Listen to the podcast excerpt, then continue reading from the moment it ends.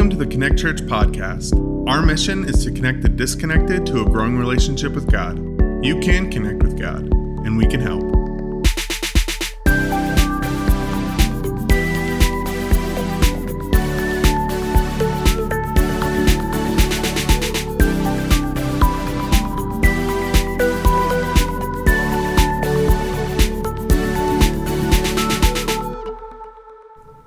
Happy New Year, Connect. I, you know, I love this time of year. The, the holidays are great because of the time with friends and family, and it always seems to include eating, which I'm not objecting to, but I love this time of year, the start of the year, because it's an opportunity, a much needed excuse to reset some things, to recalibrate our life in one way or another. Uh, for example, I know I want to be a more grateful person this year. M- maybe you want to eat healthier and exercise more. Maybe you're setting out to uh, finally start that side hustle or take the side hustle you've had and, and grow it into something more. Maybe you're curious about faith or you want to engage faith or re engage faith this year. Whatever it is, with the start of the new year, there's this level of anticipation, expectation even of what could be. And as we, you know, are running out of the gates in this, this new year, we don't want to look back a year from now and realize that we wasted it. We want to shoot for what matters most this year. So at the end of the year, we're not thinking, oh, that was a waste. Or even worse, we look back at the end of our life and think, oh, we wasted our life. I mean, how do we live a meaningful life? Not just this year, but for the years to come. In some ways, it's kind of an age old question and others have wrestled with it over time. Jesus was even posed a, a, kind of similar question, and in his response, he didn't just set the target for the person asking the question, Jesus set the target for all of us. How we can live a life that, that we could be known in such a way for what matters most, that we're shooting for what matters most. So that in the end, when we look back, we're, we're not thinking, oh, that was a waste. Instead, we're like, no, no, that, that really mattered. And others realize that the way we live mattered too. If you got a Bible with you, I would encourage you to turn with me to Mark chapter 12. We're going to be in verses 28 through 34 today, and then we're going to continue in this passage as a launch pad for the rest of this series, Bullseye, where we're going to learn to shoot for what matters most. Now, if you need a Bible, you can, of course, follow along in our free church app, where you can also jot down some notes as well. At this point in Jesus' ministry, he's been performing miracles and he's been teaching for some time. Being a great teacher, Jesus was often asked tough questions. And because of his wise responses, he was asked even tougher follow up questions, as was the case in our account today.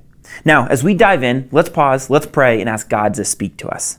Lord, we come before you and we ask that you would speak to us, that you would reveal what matters most to us and how we can live our lives in such a way that we shoot for it. So that in the end, uh, we're known for what you want us to be known for. And we can make a difference uh, as you would have us make a difference. So speak now through your word and through this message. In Jesus' name, amen. All right, let's pick up the account, Mark 12, verse 28 one of the teachers of the law came and heard them debating. Noticing that Jesus had given them a good answer, he asked him, Of all the commandments, which is the most important? Now, God had given his people, the Israelites, 613 laws to live by. That's a lot of rules to follow, is it not? So it, it kind of makes sense that the rabbis, they would love to debate this question which is the greatest commandment? And there were varying viewpoints. They'd pose, they'd debate, they'd discuss. And it all kind of makes sense because if one is religious, then they're going to do whatever it takes to please God. Uh, whether you consider yourself religious or not, this religious question, uh, what's the greatest commandment, if you peel back the layer, it reveals the human question that really drives all of us. What matters most. And the way we live our lives is actually our own personal answer to this question. Uh, you could look at someone's life and you could see what matters most to them. For example, if work matters most to you, then you're going to be at the office early and you're going to stay late. You'll sacrifice time with friends and family because you want to gain the approval of your coworkers and boss. If family matters most to you, you're going to uh, rearrange everything in your schedule, your life, so that you can make it to every single family event. If something comes up out of the blue, you'll drop what you're doing and race for your keys to head over and help, even if you don't know if you're needed yet. If experiences matter most, then whatever you make, you spend on toys, tickets, and travel. You know, you're, you're in the mountains, at the game, on the plane, any moment you get.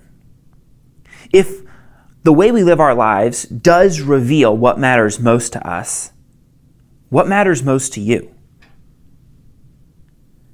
In an age where there's so much that's vying for our attention, opportunities and obligations, uh, religion, relationships, work, workouts, so many things competing for our attention, if we could truly figure out what matters most and focus our time, attention, and energy on that, man, it could be game changing for us. Interestingly, our focus on good things is actually what will tend to keep us from focusing on the ultimate thing. You see, if we simply shoot for what matters, relationships, fun, experiences, things like that, we're going to actually miss the target that Jesus set in the end.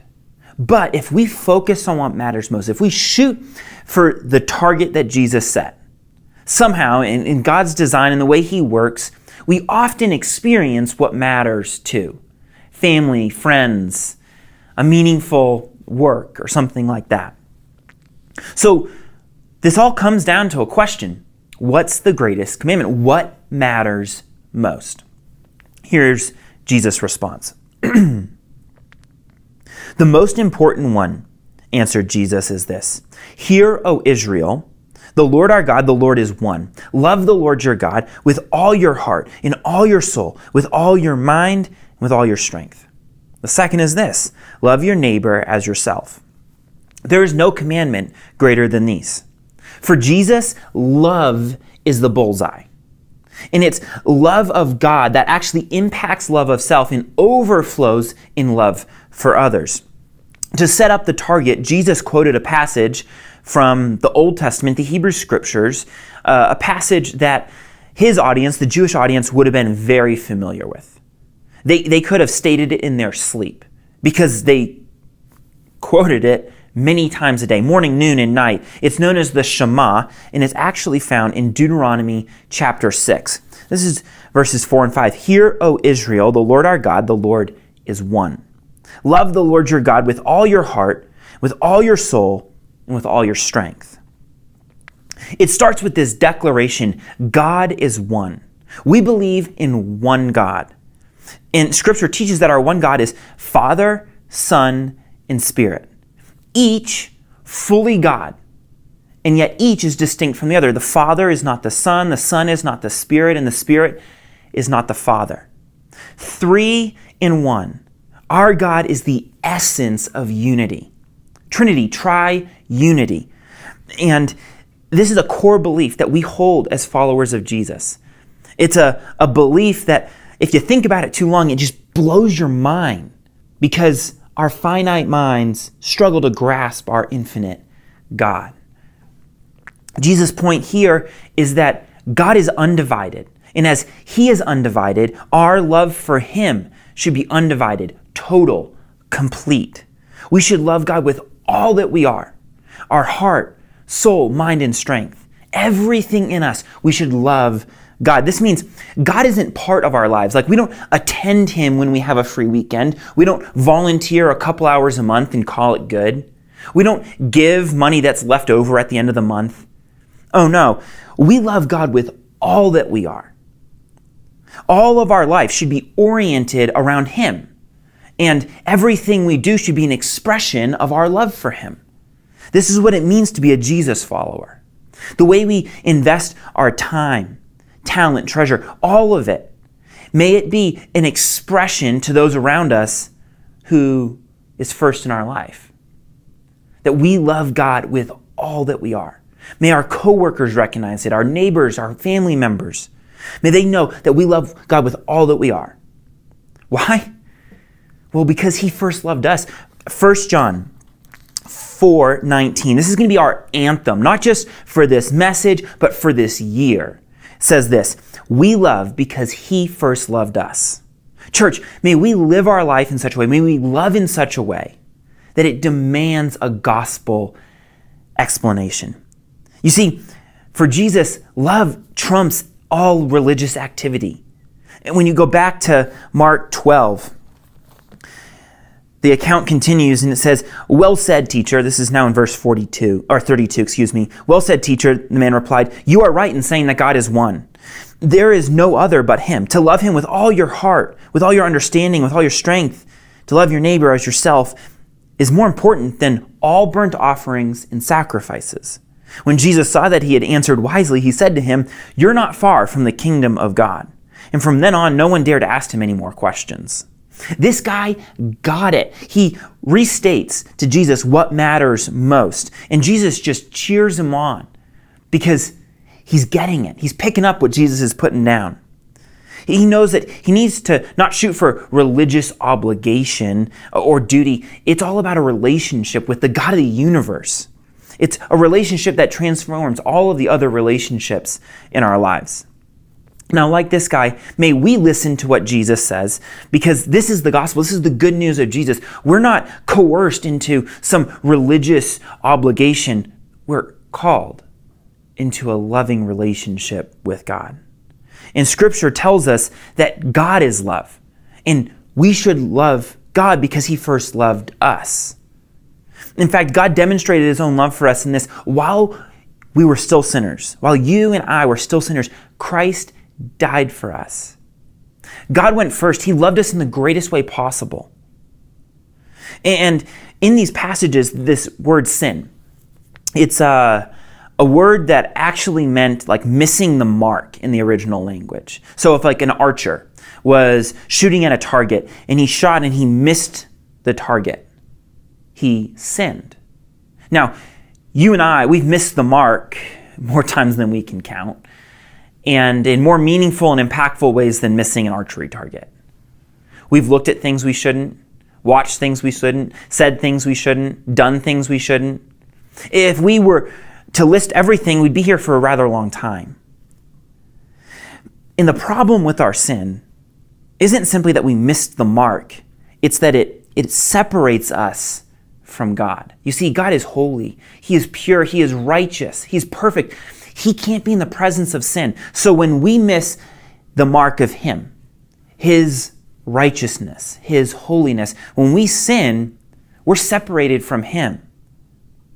But the gospel is what we just, what I just quoted, is that while we were sinners, while we were separated from God, God sent His Son, His one and only Son, Jesus, to come and die on the cross for our sins so that we could be reconciled, reconnected with God. This is love. This is what matters most. You see, we need to first love God because He first loved you. Love is the target. Jesus set this target 2,000 years ago, and here are some ways that we could shoot for this target this year. We'll, we'll use Deuteronomy 6 as our, our template for how we could pursue this because when God instructed his people to love him first and foremost, this is kind of how he said it would look in their lives. So, the first thing we can do is memorize God's word. This is Deuteronomy 6 6. It says, These commandments that I give you today are to be on your hearts. Now, if you think about it, it's kind of like the logical next step. At least I can see it in my relationships. If you know me, you know that uh, I feel loved, I feel appreciated when someone encourages me. Uh, so I actually have a, a file, like a folder, where I have encouraging notes from friends and family, from people who've been impacted by my ministry over the years. I have like this folder full of these notes because I feel loved by what people have said, the encouragement that they've shared with me. But what you might not know is I actually have a whole file at home. And it is just jam packed with encouragement and notes and birthday cards and Christmas cards and anniversary cards from Amanda because it's the, the, the people closest to me. Those, those are the words that I cherish most. When I, I think of this relationship that we're invited into through Jesus, to have a relationship with God, if we love Him most, we should cherish His Word, His Word above all else. And, and you know, it could look a, a, like a couple different things. Maybe, um, maybe we need to to memorize it. It, it could be a, a passage that we put up, like a decoration that we put up in our kitchen, so we see it often. Maybe we choose to, to carry a little token with us in our pocket or our purse or something that reminds us of God's past faithfulness.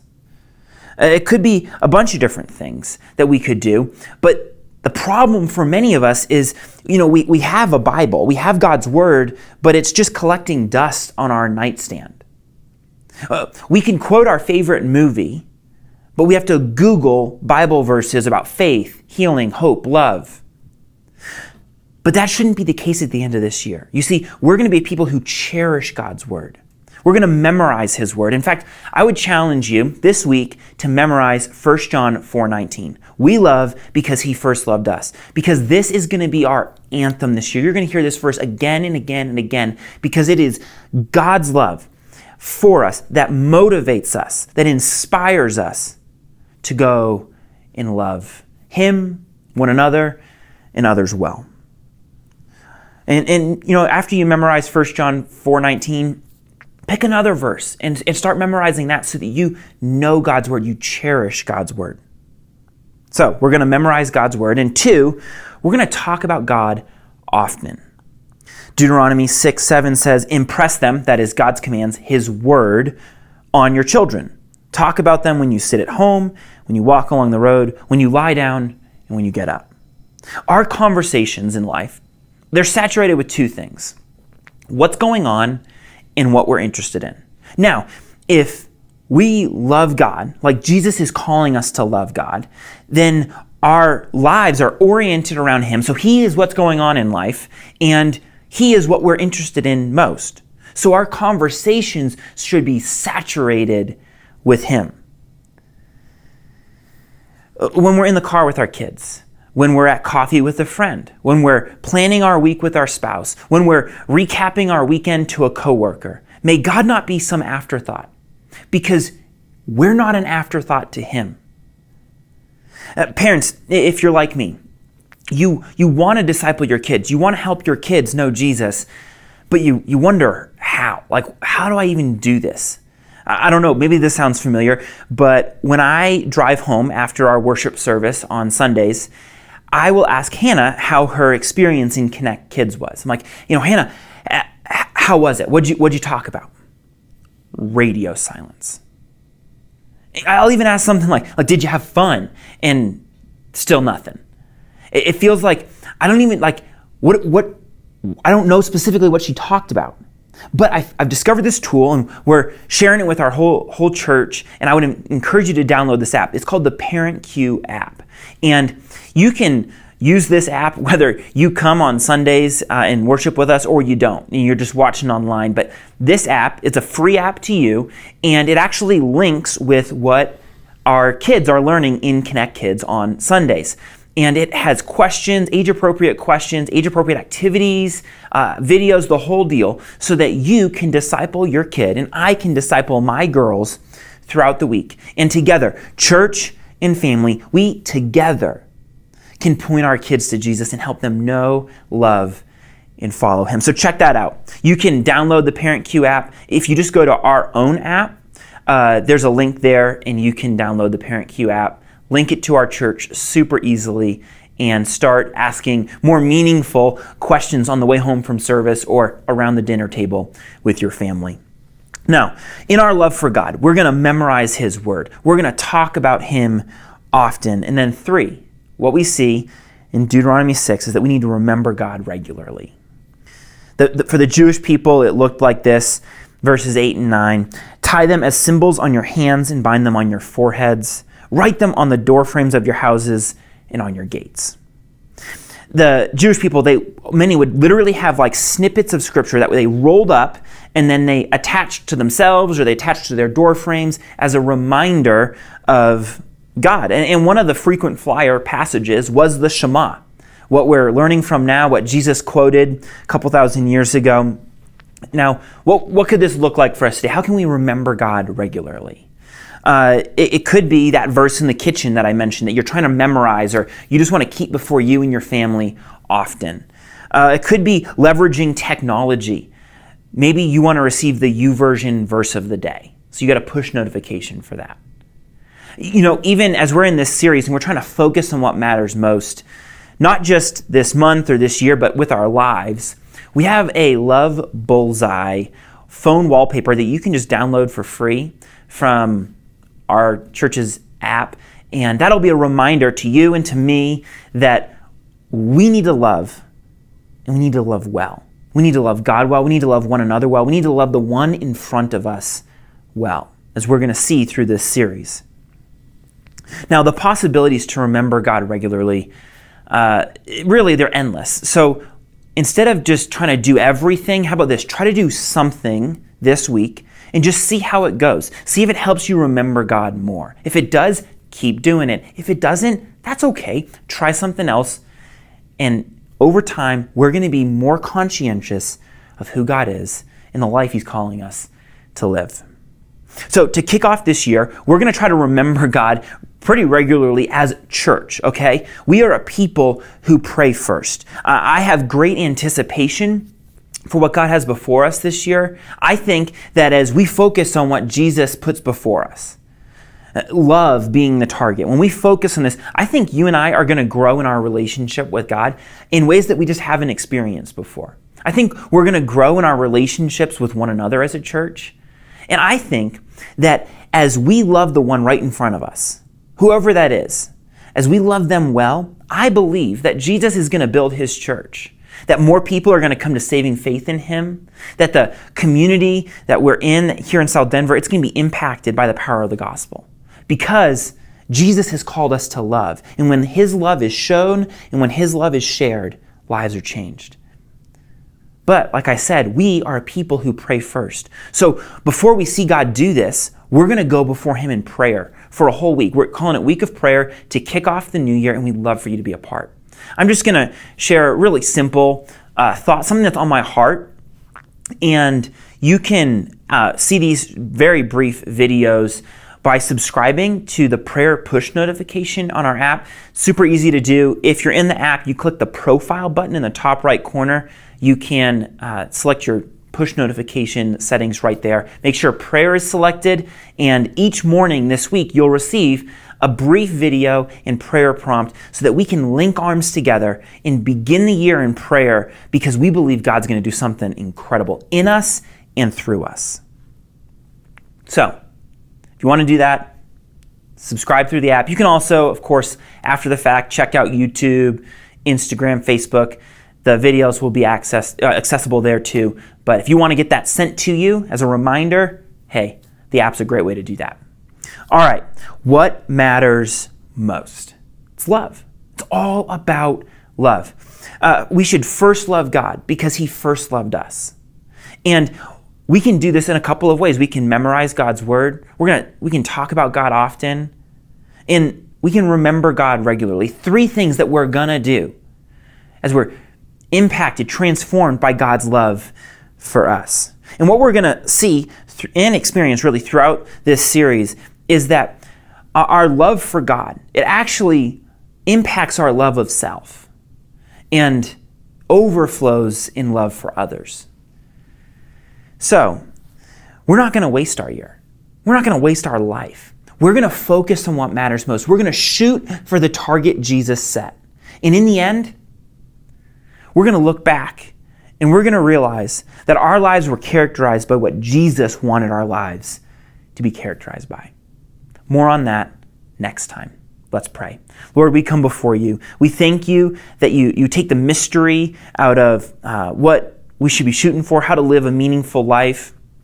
And we would just ask that your Holy Spirit would work in us, that you would help us uh, love you more, that you would uh, help us to live lives of love.